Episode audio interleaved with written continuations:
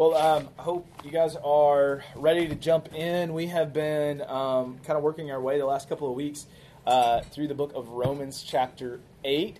And uh, so if you have a Bible with you, I would encourage you to flip there or turn it on on your phone. Or uh, we actually have some Bibles over here on the table if somebody needs one of those. Um, we just got some new ones in, so feel free if you if you're the paper type of person, um, go grab you one.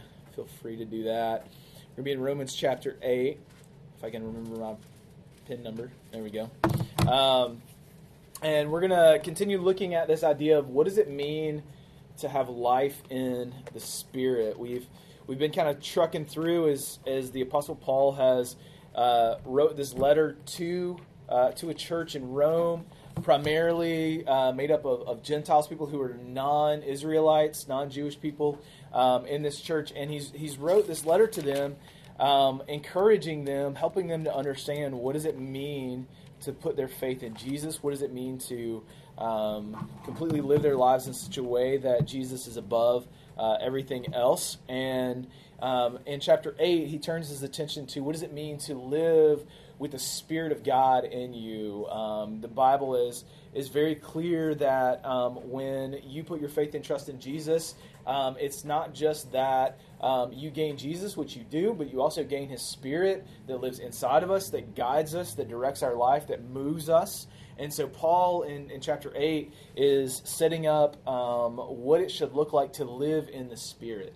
Um, and so, for the last two weeks, we've been talking about, um, as, as Paul has mentioned, if you're in the Spirit, if you have the Spirit of God in you, um, that's that's an indication of what it means to be a believer, to be a follower of Jesus. You have the Spirit in you, and if you don't, right? He refers to that to being in the flesh, being the natural man, being being just as we're born into this world naturally. Um, he'll refer to that as living in the flesh, just living according to your your own desires and your own thoughts. Um, and so he's been kind of playing a comparison um, between these two different ways of living your life, either in the flesh or in the spirit. And so um, we're going to move into um, chapter uh, chapter eight, starting in verse twelve, and we're going to go all the way down to verse seventeen today, and we're going to talk about um, what are the characteristics. What does it look like to to be spirit filled? Um, and Paul's going to lay out um, what I think we can see is, is four different characteristics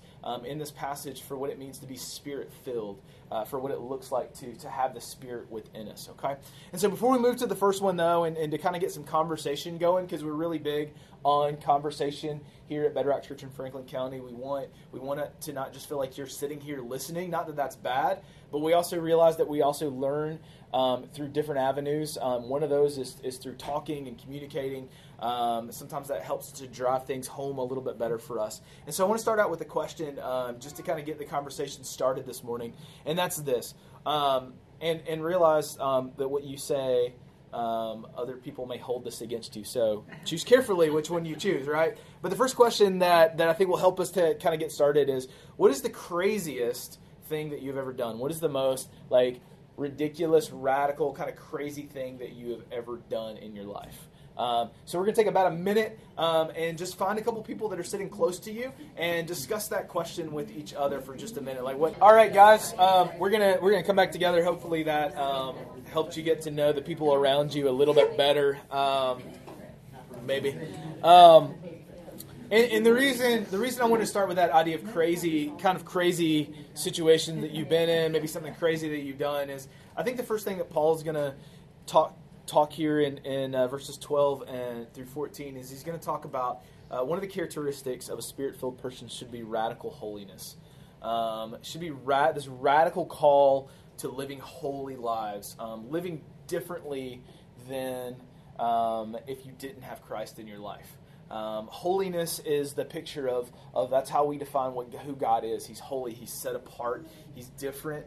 Um, part of His nature is, is that holiness. And, and we, we see several places within Scripture that if we are to follow him, then in our lives we should have elements of holiness as well. Now, that doesn't mean that we're going to get it perfect every time. That doesn't mean that we're going to do it right every time, that, that we're not going to miss the mark. But that should be the goal for us in our lives is, is holiness, to live set apart and, and holy and different and distinct. um, from from the common. And so um, I th- uh, Paul's going to say here that that our lives should look different. Um, look look at verse twelve with me. It says, "So then, brothers, we are debtors not to the flesh to live according to the flesh." Verse 13, for if, if you live according to the flesh, you will die, but if you live by the Spirit, you will put to death the deeds of the body. You will live if you do this. Verse 14, he says, For all who are led by the Spirit are sons of God.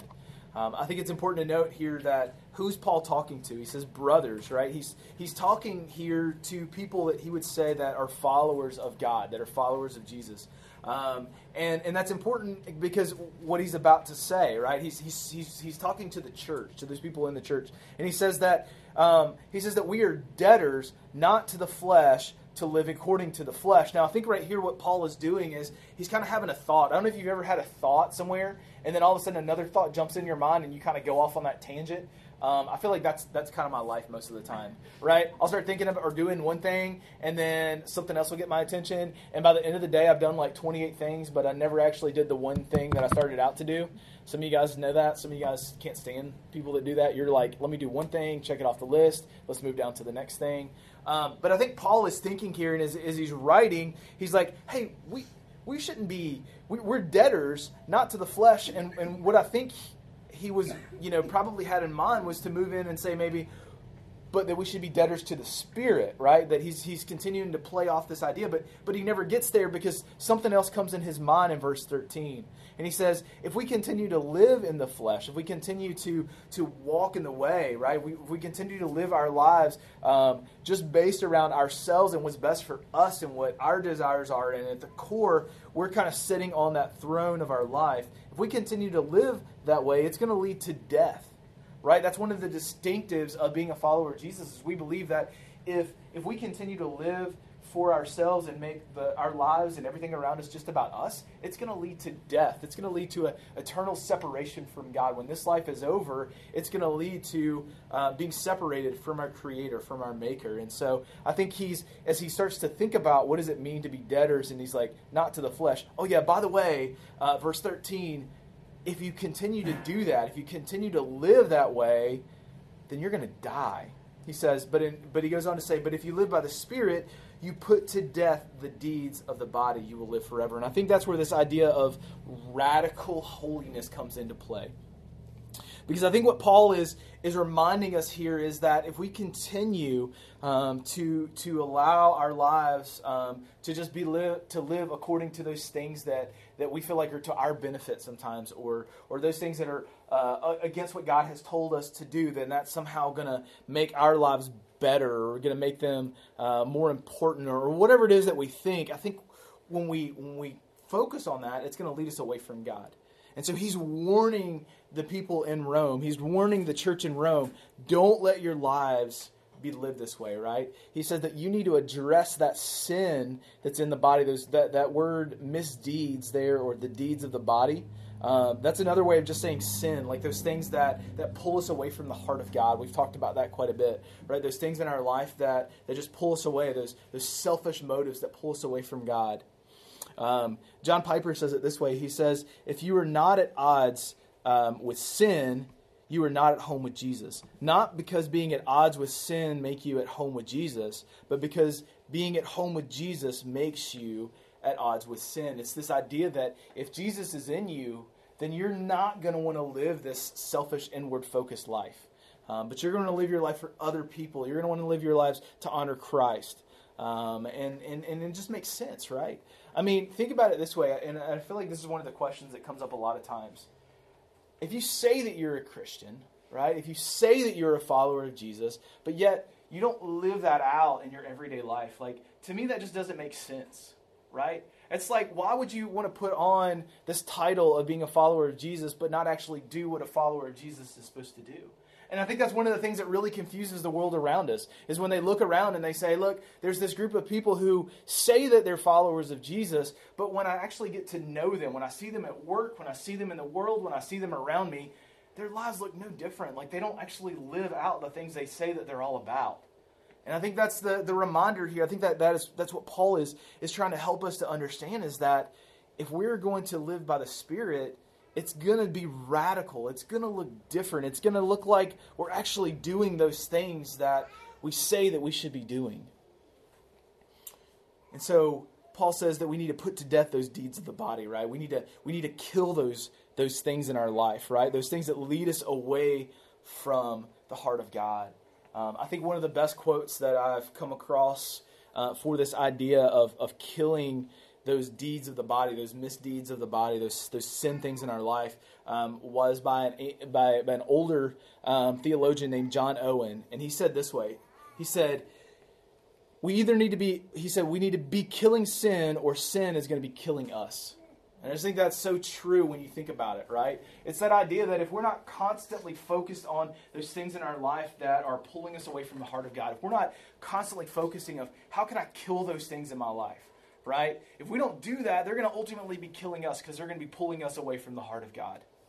They're going to be leading us away. They're going to be, be distracting us and pulling us away from the heart of God.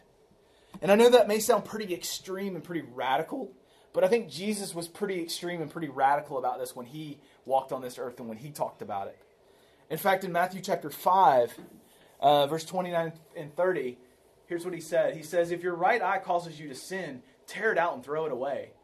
For it is better to lose one of your members than your whole body be thrown into hell. And if your right hand causes you to sin, cut it off and throw it away. For it's better to lose one of your members than your whole body go into hell, right? It's this idea that, yeah, it may seem extreme in the moment, but look at the, the, the, the long term picture of that, right? Yeah, that may mean that I'm going to miss out on some, you know, some perceived fun things while I'm here on this earth. It may mean that, you know what, I may not achieve whatever that goal is that I've set for myself, or I may not be climbing that ladder or that thing in my life. And I'm, you know what? Yes, it may mean in the in the moment that I'm temporarily going through some harder things, but it's the perspective of the eternity, right? It's a perspective that yes, I'm going to have to miss out on some things possibly, but what what's to gain for that, right? And Jesus is like, look, if there's things that are is going to distract you from the eternal, right? For eternity spent with your Creator, if there's things that's going to that's going to pull you away from that, man, just kill it. Cut it out. Just destroy it. Get it out of your life because it's not worth it. If you don't kill the flesh, is what he says. If you don't kill those things that are pulling you from the heart of God, God has said that you're going to spend eternity away from Him. Right? That's that's what hell is. When we uh, at church talk about hell, that's what it is. It's it's eternity separated from our Creator. It's, it's, it's spending eternity away from Him. And so we're called to put away those, those things, those sin things in our body that, that, that, that pull us away from God. Um, Paul talks about this as well in Galatians, in Galatians uh, 6.18. Um, he, he talks about these, these, uh, these deeds in the flesh. He says, For the one who sows to his own flesh will from his flesh reap corruption, but the one who sows to the Spirit will reap uh, will from the Spirit reap eternal life, right? It's, it's that idea of those, those sinful things, those things that pull us away from the heart of God.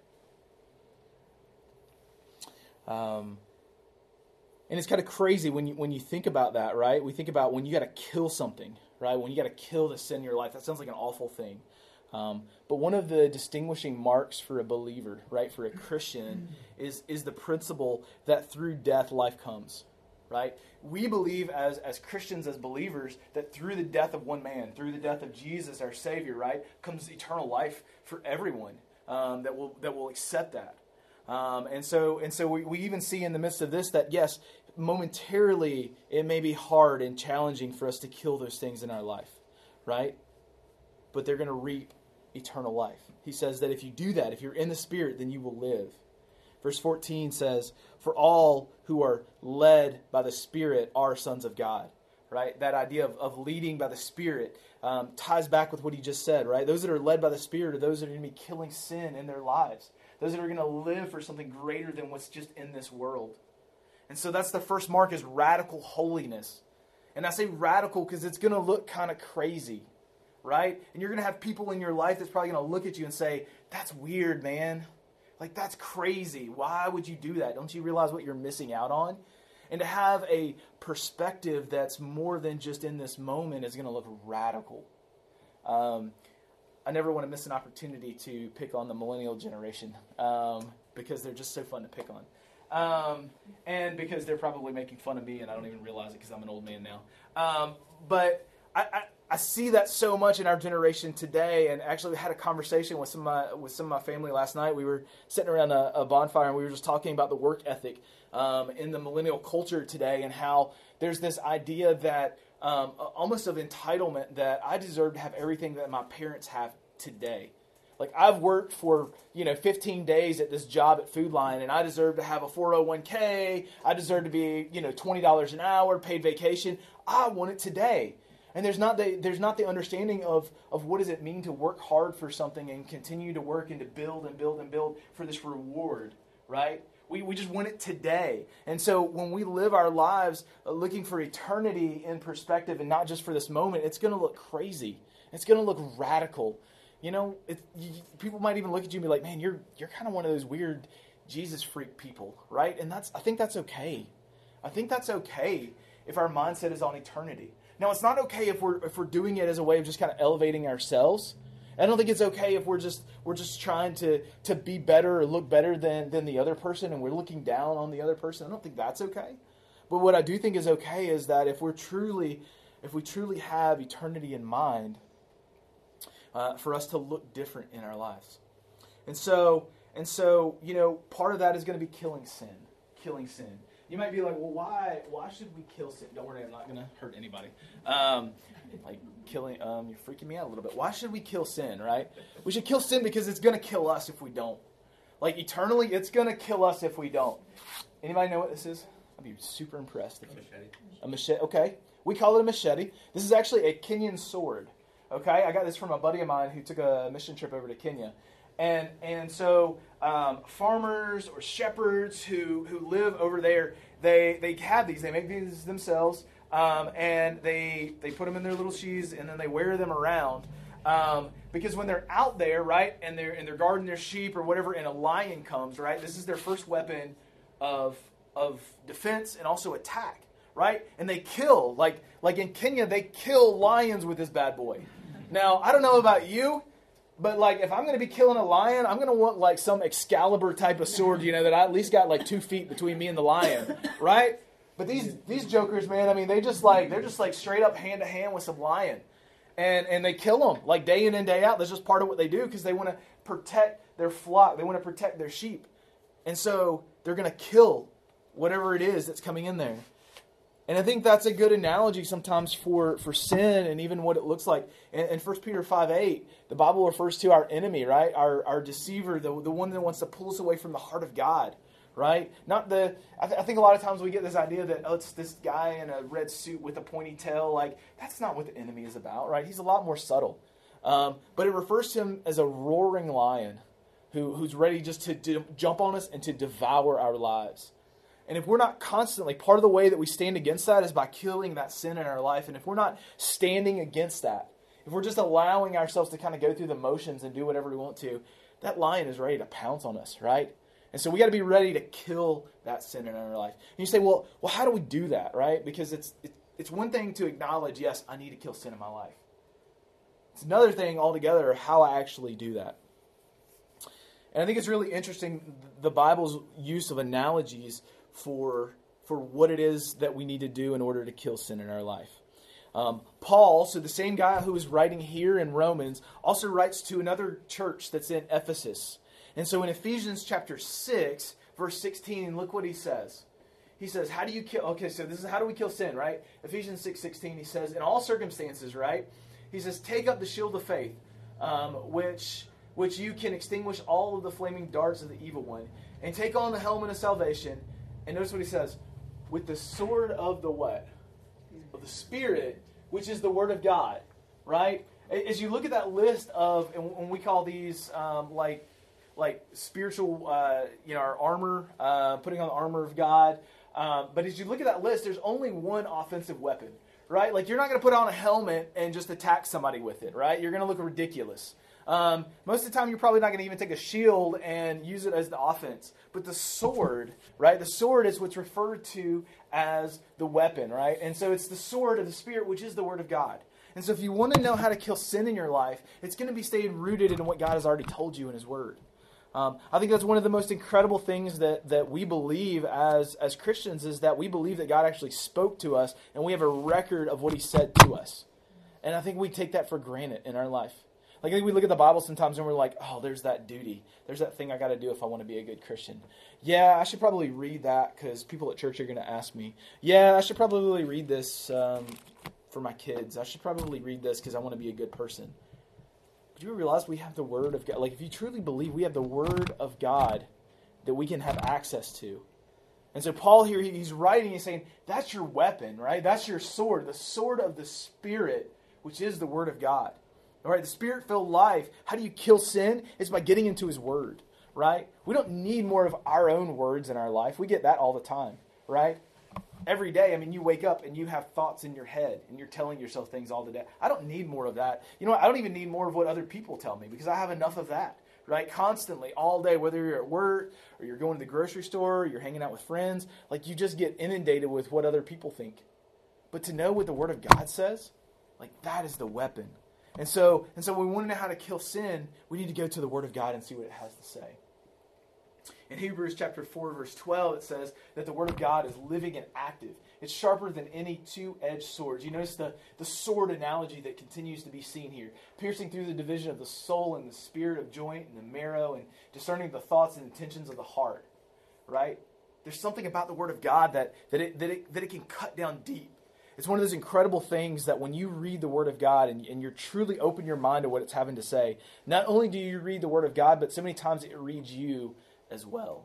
As you're sitting down, as you're reading, right? And, and we talked about this last week, but but I love the fact that when you can when you can read a passage of scripture, maybe you've read it, maybe you've heard it several times in your life, but you read it and it's just like it's it's different because of the situation that you're going through. It's speaking like if you've ever been there, it, it kind of freaks you out sometimes. You'll be like reading something and you're just like, oh my God, did God know what I'm going through? Like this is crazy, right? And then you realize that well his word is living and active like it's it's it's gonna apply to my life it's gonna be meaningful for my life and so when we're looking at killing sin we we look to his word because that's our source that we go to right finally in galatians chapter 3 verse 5 paul also says does he who supplies the spirit to you and works miracles among you do so by the works of the law or by hearing with faith right it comes through hearing from the word of god and so the word of god becomes our weapon when we're trying to kill sin in our lives. And so here's what I want us to do. I want us to take a couple minutes, um, and I want us to to answer this question. Okay. Um, I think we would all admit, uh, realize that there's things in our life. Um, we call it sin. There's things in our lives that, that would lead us away from God. Um, right? We, we all have those things, and this is this is not a place for us to sit around, or we're not going to take time this morning to sit around and just discuss what those sins are, right? But what I, what I do think is helpful is um, let's take a few minutes and discuss how are some ways, what are some practical ways that we can work on those things in our life, on those struggles and those temptations and those sins in our life? What are some ways that I can practically get the Word of God into my life to help me fight against that? Okay, so we're gonna take uh, we'll take a few more minutes. Um, you guys get in a couple of groups again, and I want us to discuss that. What can I do to help me fight against that sin in my life? How can I use the Word of God and the Spirit of God to help me do that? Okay, so hopefully, uh, hopefully that that was helpful um, for you guys to kind of talk through a little bit of, of what are some of those practical ways that we can be um, that we can fight sin, right? And so so we said that you know obviously one of those one of those is by the Word of God. I think the other part that Paul is is mentioning here is what he says is being led by the Spirit, right? If we truly believe that we have the Spirit of God living in us, like that Spirit is not just going to hang out there quietly, but it's going to actually lead us, right? He says in, um, let's see, he says in verse 14, he says, For all of those who are led by the Spirit of God are sons of God right? And so, so when when when you're in that situation, when you're in that place, where you're hanging out with those people, and you just get that sense, like that spirit is just tugging at you. It's like, I need to get out of here. I need to flee. I need to run. I need to change. I need to stand up. I need to say something. Whatever it is, we need to be in tune enough with that spirit that we're actually going to listen to the spirit, right?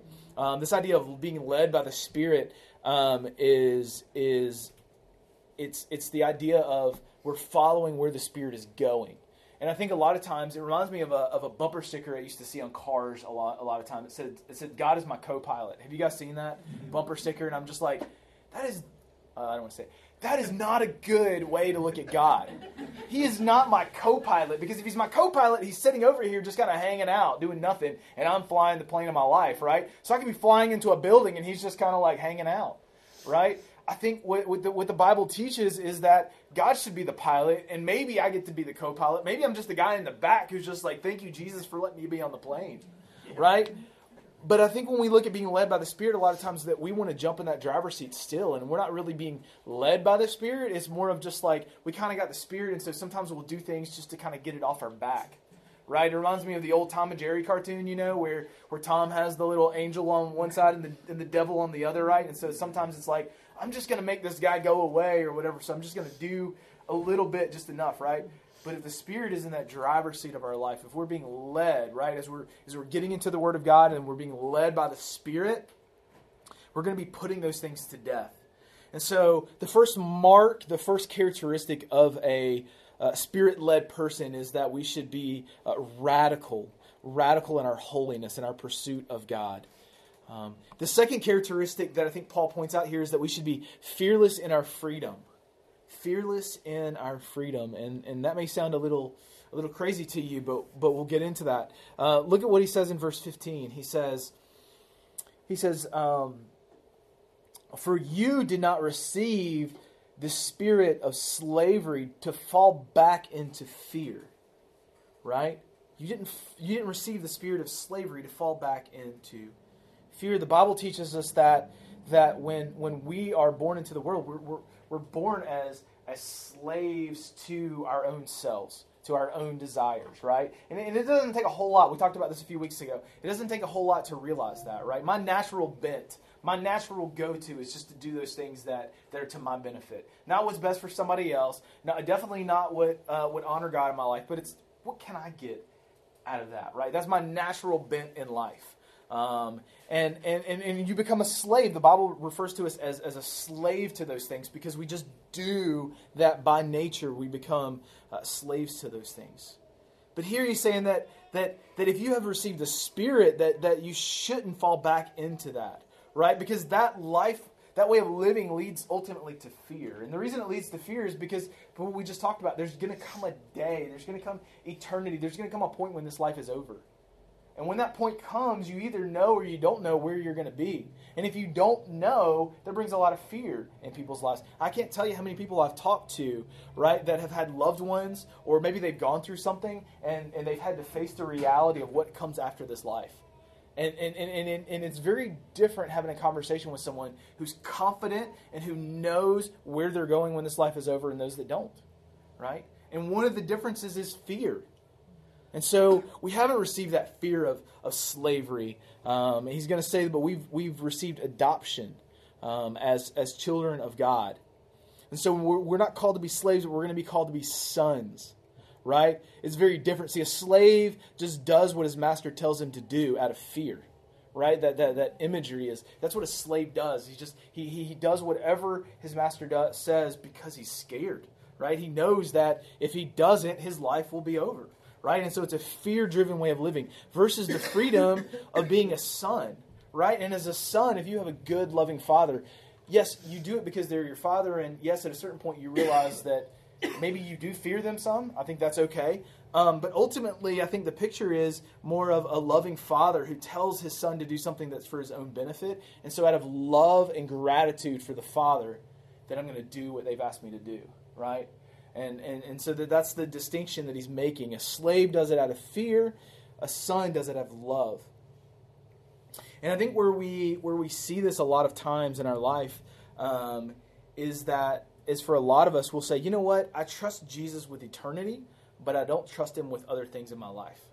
Um, I mean, think about it for a second. Um, we were we were discussing this together as a as a team of pastors this week, and we were talking about um, you know, in a lot of ways, we come into a place like this, we come into church, we have a religious experience, and we'll say, you know what, I'll say a prayer and I'm going to trust Jesus for my eternity, right? But I'm not going to trust him in this moment, right? I'm not going to trust him for whatever that thing is in my life that I'm struggling with, that I'm having a hard time with. that relationship, that addiction, that hang up, that thing in our life. And it's crazy when you think about it, right? I mean, when you really sit down and think about it, right? So we all know that eternity is for how long? It's forever, right? There's there's no end. Like that it's one of those things I remember as a kid I would sit down and think about eternity and it just makes your head hurt, right? It's like it's like if you drink a Slurpee too fast, you know, you get that brain freeze. That's what happens to your head when you think about eternity because there is no end, right? It's it's kind of beyond our thinking. And yet we look at the course of our life and we're just we're so focused on that. And we're like it's it, it's like this. Um, Ross, I'm going to unplug your guitar for a minute. Yeah, you're fine. Just thought about this analogy, so please bear with me for a minute, right? But imagine, okay, imagine this is the course of, of life. And imagine instead of this cord stopping, you know, behind the guitar right there, imagine that it goes out the door and around the world infinity times and just continues to go. There's no end to it, right? That's that's kind of the picture of what life should look like. And imagine for a second that this is this is the course that we're on this earth, right? In the grand scheme of things, this is how long we're on this earth. But then we think about we think about how much of our time and our attention and our focus we focus on this little part compared to eternity, right? And the crazy thing to me is that we can say, God, I trust you with all of this, with all of this, but I'm not going to trust you with this little tiny part of my life, right? If you call me to do something crazy and radical, to live holy, radical lives, to go and to do something, to be a witness for your name, to have that conversation, to share that, I'm not going to give you this much. I'm not going to trust you in this, but I'm going to trust you in all that. It's crazy. All right, hopefully I put this in the right place. Oh, we'll know when you start playing if I did it right. But I think that's the picture here, right? Like we, we don't we don't trust God in those everyday things. We're still afraid, right? We still live like we're we're slaves. We still live like there's this fear. I mean, yet we're called if we have the spirit to live not as slaves, but as those that are free, that we can trust God. And so, can we trust Him in those things? Are we willing to put those things on the table? Are we willing to turn those things over? You know, I once heard it said that if heaven was off the table, would Jesus still be enough to follow? I think that's a good perspective to think about, right? Um, no, we believe that heaven is on the table and that that is what's promised to believers that put their faith in Jesus. But even if it wasn't, was would living a life following Jesus would it still be worth it? Is Jesus enough to still follow him in our lives? Think about that for a minute, right? Because I think the answer to that question will, will answer a lot of why we don't trust him in our lives. I think a lot of times the reason we don't trust him is because we don't think that he's good enough. Honestly, I don't think that he's good enough. I don't think he's going to come through for me. And I don't think I think this addiction, I think this this thing, I think this heart thing, I think this hurt that I've had in my life, I think it's bigger. I don't think Jesus can answer that. And so yes, while I may say that I trust him for eternity and I'm going to, you know, get hell insurance and I'm going to say a prayer and all of that sort of stuff and, and trust him with that, I don't trust him for my immediate. What does that look like? It looks like the idea of surrender, right? When you get to a point where you're willing to lay it all down and say, Jesus, I don't know how this plays out, and I don't, this is a hard thing I'm going through, but I'm going to trust you in that. I think you're big enough to handle that, and I'm going to surrender whatever that fear, whatever that angst, whatever that worry is in my life, I'm willing to hand that over to you. I think that's what it looks like to truly live in freedom. When you realize that, yeah, you can't do it, so let Him do it for you. Fearless in our freedom heard uh, one of the one of the commentators that I was was reading. He sums up this this little part by saying this way. He says, "The Holy Spirit whom you have received does not produce a slavish and anxious state of mind, such as those who experience who are under the law, but He produces a feeling of, of family and close affection and reverence and confidence, and enables us out of the fullness of our heart to call God Father." I love that picture that we shouldn't be live we shouldn't be living captivated by fear and worry mm-hmm. and man I, I got to do this thing alone and, and, and I don't think God can help me. I don't think God's big enough for this.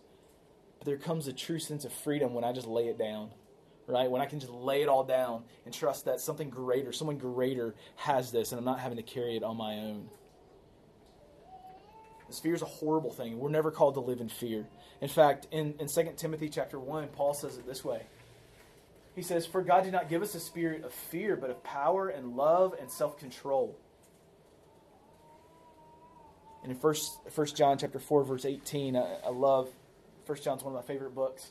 I love how, how John writes this. He says, There is no fear in love, but perfect love casts out fear. For fear has to do with punishment, and whoever fears has not been perfected in love. This idea of when you truly understand the source of love. John's going to say also in that same chapter that, that the only way we know love is that God loved us first.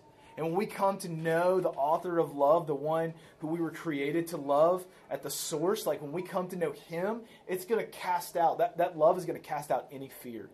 Because fear has to do with punishment. And we know that those who love God and are following him, that there's no punishment, there's no fear that's in that. So, so let us please, let us live fearless in our freedom that we have. The second characteristic. So let's do this. Let's take a couple more minutes, and I want us to, to discuss this idea of fear. And let's talk about what are those things in our lives that bring fear?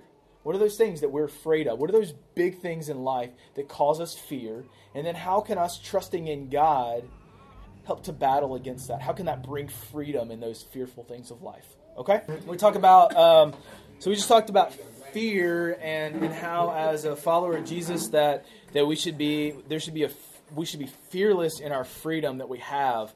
Um, and then Paul goes right into, I think the third one ties right into that, into the second one. Um, if, if we're not to be fearful, right, we're supposed to be free.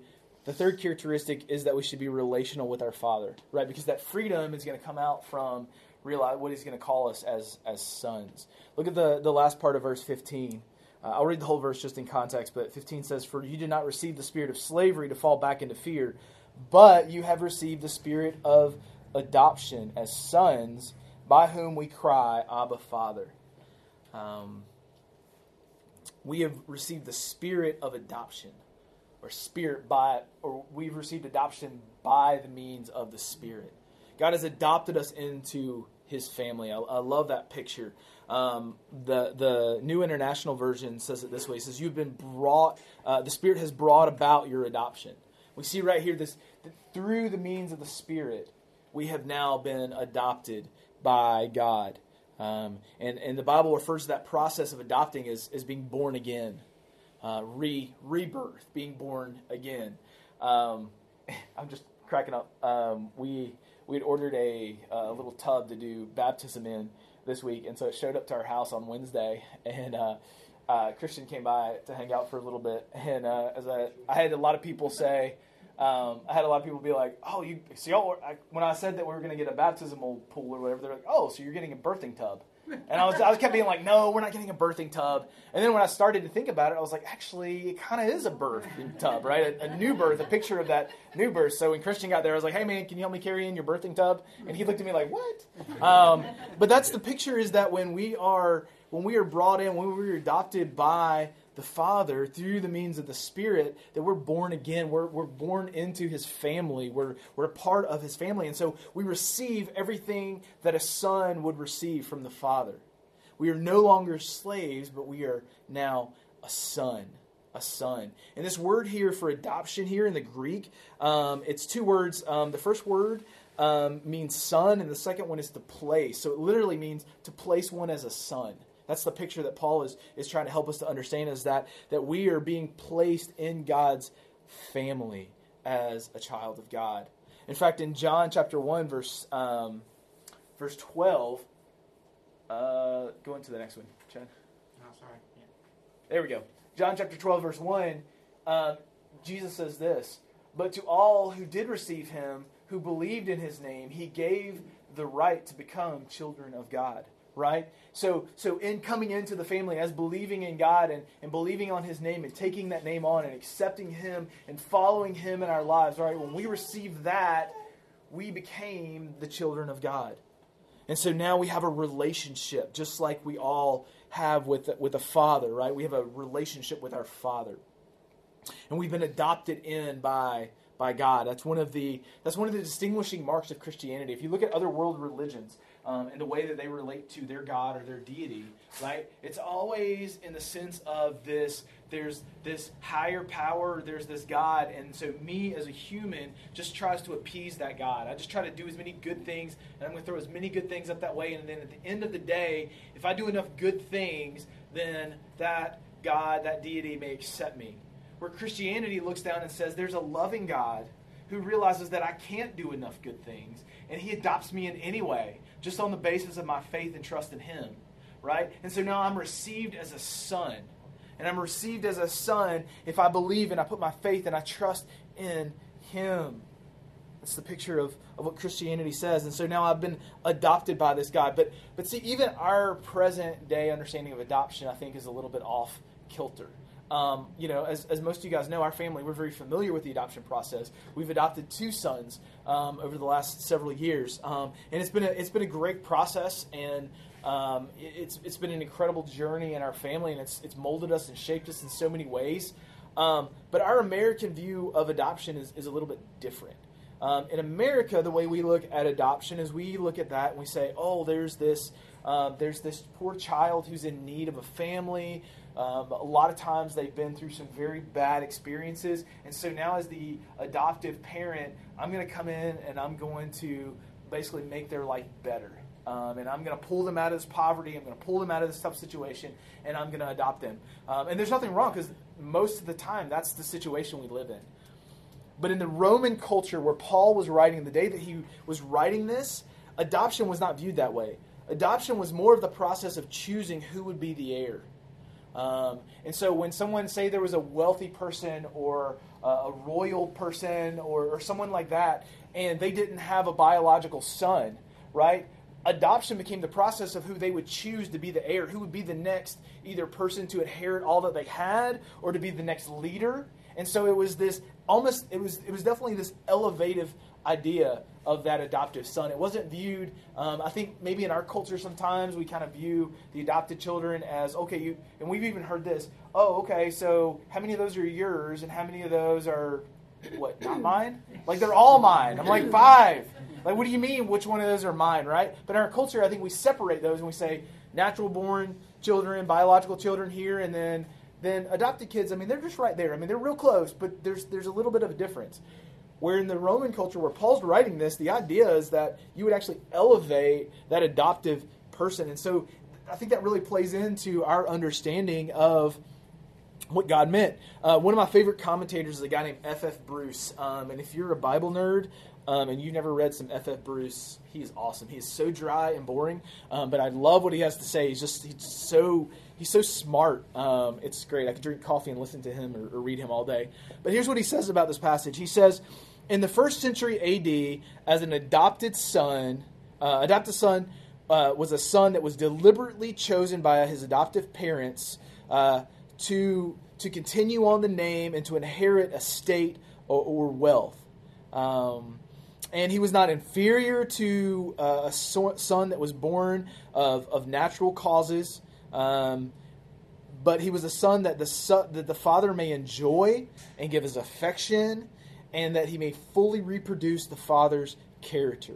And I love that picture. We see this this idea of adoption and being raised to adoption. Um, it wasn't just to the status of man, look at that poor pitiful kid, but it was actually to the to the place of an inheritor or or the status of an emperor uh, elevation. And, and what's important for us to understand is that when we've been adopted by God, what does that mean? Well, it's not just that God looks at us as as those poor pitiful humans, which which is part of it, right? He acknowledges that we couldn't get to Him without his intervening grace and his and what he did for us, but he sees us now as sons. He sees us, as he's going to say here in a minute, as co-heirs with Jesus, as his natural son, Jesus, as as, as the as, as the son, he compares us to that status. And I think it's incredible.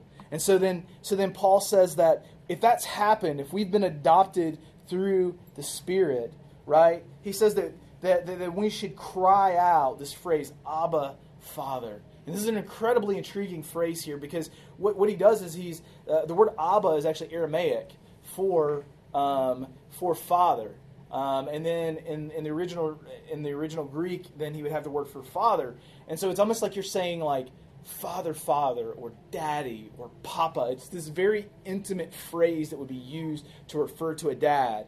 Um, and and, uh, and I love that that picture of that's how we should view our relationship with God is this intimate connection with our Father who loves us and who cares for us.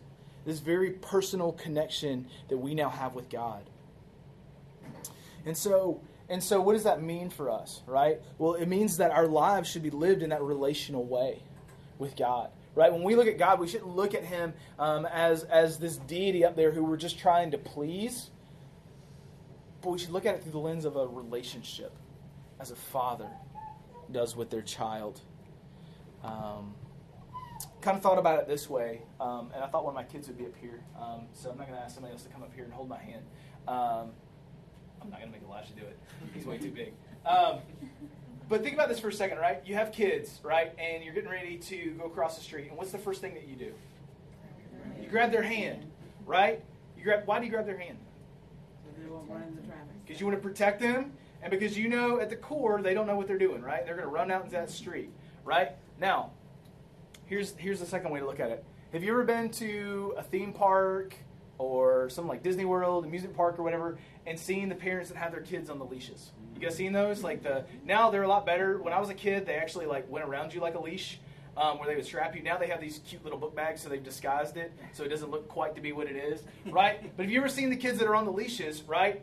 Um, what are those kids doing? You ever seen them? What are they doing? They're pulling. They're pulling as hard as they can, right? Just trying to get. They're going to see how far they can pull, how much they can push against that, right? And as, as I was thinking about that, as we were talking about that this week, I just think about there's a difference in a relational holding of the hand. You know, if you're holding your kid's hand um, and you're getting her across and, and they try to pull away, what do you do? You give them a little squeeze, right? And that's all it takes, right? But there's this there's this other idea of of man when you're just on this leash and you're just trying to obey and the kids are just pulling as hard as they can right it's just the difference in the two ways that we relate with god one system i think the world system is that picture of like man i'm just going to try to please god as much as i can but at the end of the day he's got that leash and he's going to pull me back right? Because it's ultimately going to be His way. Versus a relationship we have with a loving Father that, yes, when we start to get off course, He gently guides us back on, right, through the Spirit. And there's that relational connection. And I think that's the picture that Paul is, is painting here is that, that our relationship with God, right, should be seen of that as a Father. We've been adopted into the family of God. And so we can call Him Father. We can call Him Daddy. We can, we can pray to Him. Um, one of the books that we used to read our kids um, was called the Jesus Storybook Bible, and there's a there's a story in there where Jesus is is is praying to the Father, and they use the, the instead of saying the word Father, they say Papa, right? Papa, Papa, as he speaks to them, and I think, man, is that where my relationship with God is? Is it to that point of intimacy, that closeness with God, that I would call him Papa or Father? Because that's what Paul is telling us that it should look like. If we've been adopted in, right? Then we cry out to Him as our Father. There's relational connection that we should have. And then finally, the last characteristic is this is confident in the future. There's a confidence that we can have in the future. Look at verse 16. He says, The Spirit Himself bears witness to our spirit that we are children of God. And if children, then heirs, and heirs of God and fellow heirs with Christ, provided that we suffer with him in order that we may be glorified with him. Paul's painting this picture is saying that, you know what, if you have this relationship as, as, as father and son, you can have confidence in your future. You don't have to, again, this is about, you don't have to live in fear and worry, but you can be confident of your future. And I've always been astounded at how many times, as believers, they're believers that, that, that worry about that. They worry that there's something that we can do to lose that adoption that we have as sons of God. And let me tell you, there's not. When we're adopted, when we're His, we're His for eternity. He makes that promise to us. Because it's not based on what we did, it's based on what He did. And because God is never changing, our status as sons of God never changes. And so when we genuinely put our trust and our hope and our future in His hands, then we're His. And the Spirit then comes in and bears witness to that. The Spirit comes in as that confirmation that we're His, that we belong to Him. Look at 1 John chapter 4, verse 13, where he says this By this you that we know that we abide in him. How do you know that you're his and that you belong to him? Well, he is in us because he has given us his spirit. If we have the spirit of God in us, if we have that conviction of the Spirit in our life, we can have confidence that we belong to God. First, uh, 2 Corinthians 1. And it is God who establishes us with you in Christ. And He has anointed us. And who has also put his seal on us and given us his spirit in our hearts as a guarantee. See, the spirit is the guarantee that we belong to Jesus, that we're God's until that day comes, until eternity. The spirit is the seal or the promise. And so, so, so when you're talking, if you're ever talking to somebody and they say, "Yeah, I, I, I just don't know that I can, that I can have uh, assurance of my salvation," I always say, "Well, do you have the Spirit living in you?" right? Do you feel that conviction of the Spirit? Because if you have the Spirit, He says that that is the seal, that is the promise that we are His. Finally, in Ephesians chapter 1, it says, In Him you also, when you heard the word of truth, the gospel of your salvation, and believed in Him, you were sealed, right? You were sealed up with the promised Holy Spirit. Um, and you were sealed. And, and, the, the, idea of a seal is, is like when you put a seal on something, it's not to be opened until it gets to its destination, right? And it's the same way in our lives. When we have the seal of the Spirit on our lives, that promise, that hope of being adopted as sons of God and everything that's going to come along with that, we are sealed until we get delivered, until that day that we're standing before our Father. Right? That's, that's what the Spirit does. He says, who is also your guarantee of our inheritance, right? Until we acquire possession of it to the praise of his glory. And so we can have confidence about that. If I had time, I was going to draw this out, but, but I'll just mention it really quickly today. But I love the progression that Paul uses. He starts out by saying there's a point where we were slaves, right? But he said, now we're no longer slaves, but we have been adopted sons. And if we're adopted sons, then we're children of God. But he doesn't even stop there. He says, but not only are you children of God, but now you're heirs, which means that you're going to inherit something from your father. And that inheritance that we have is eternal life. And I think that's an incredibly encouraging thing to think about that we have an inheritance, that we have a promise that's awaiting us one day. You see, as, as, as those that have been bought in and, and paid for by the blood of Jesus, right? We should be looking to that future hope. And we should allow that future hope to impact our present reality. One of my favorite writers is a guy named C.S. Lewis. The guys are probably familiar with, with a lot of his work. One of the things he says, though, in context of this, he says this He says, A continual looking forward to the eternal world is not a form of escapism or wishful thinking, but one of the things a Christian is meant to do. It does not mean that we are to leave the present world as it is. If you read history, you will find that Christians who did the most for the present world were those that we're most focused on the world to come. Think about that for a minute. If my hope and my future is in glory, and I know that that's security, my promise is in that, then that should radically affect the way that I live my life today. Right? It shouldn't be lived for me because I know where my future is. I shouldn't be worried about my life and, and just continuing on and trying to earn up things for myself, right? Because I know that that's not my inheritance, that my inheritance is, is coming, that something greater is coming down the road, right? And so then I should live my life radically different in the present world that I live in. And so we're called heirs. And not just heirs, but fellow heirs with Christ. We get the inheritance that Christ paid for us. When Christ came and died for our sins, right? And he was raised back up. Now we're fellow heirs with him. But but Paul Paul here at the end though wants to make sure that people get this right. And, and I'm, I'm so grateful that he ties in this, these last few words. He says, he says, heirs of God and fellow heirs with Christ, provided we suffer with him in order that we may also be glorified with him. Because I'll tell you, there is a growing um, belief system among Christians today that says, you know what? If you just trust God, if you put your faith in God and you follow God, everything in this life is going to be easy, right? You're going to have money. You're going to have, st- God is going to bless you. If you will just trust God, He was going to pour out and to give you and to give you and to give you. And your life here is going to be the inheritance, right? That's the idea is that life here is going to be wonderful. And I look at that and I say, where in the world do you find that in Scripture? Because when I read what Paul says, when I read what Jesus even said, it says that we're going to suffer for a little while. While we're here, we're going to go through some hard things. We were never promised that was, life was going to be easy but as co heirs, as followers of Christ, we don't go it alone. I think that's the beauty in that, is that we go it with Jesus. Um, just real, real quickly, real quickly, um, a few, few places. Uh, Matthew 16, 24. Um, Jesus said this. He said, um, Then Jesus told his disciples, If anyone come after me, let him deny himself and take up his cross and follow me. Right? That idea of a cross is a is a torture device, right? And so there's this idea of we're going to identify with Christ. We realize that we're going to suffer. Um, John 12, 25, Jesus says, Whoever loves his life will lose it, and whoever hates his life in this world will keep it for eternity. That doesn't sound like prosperity and wonderful things are going to happen, right? That's, that's looking for a future day.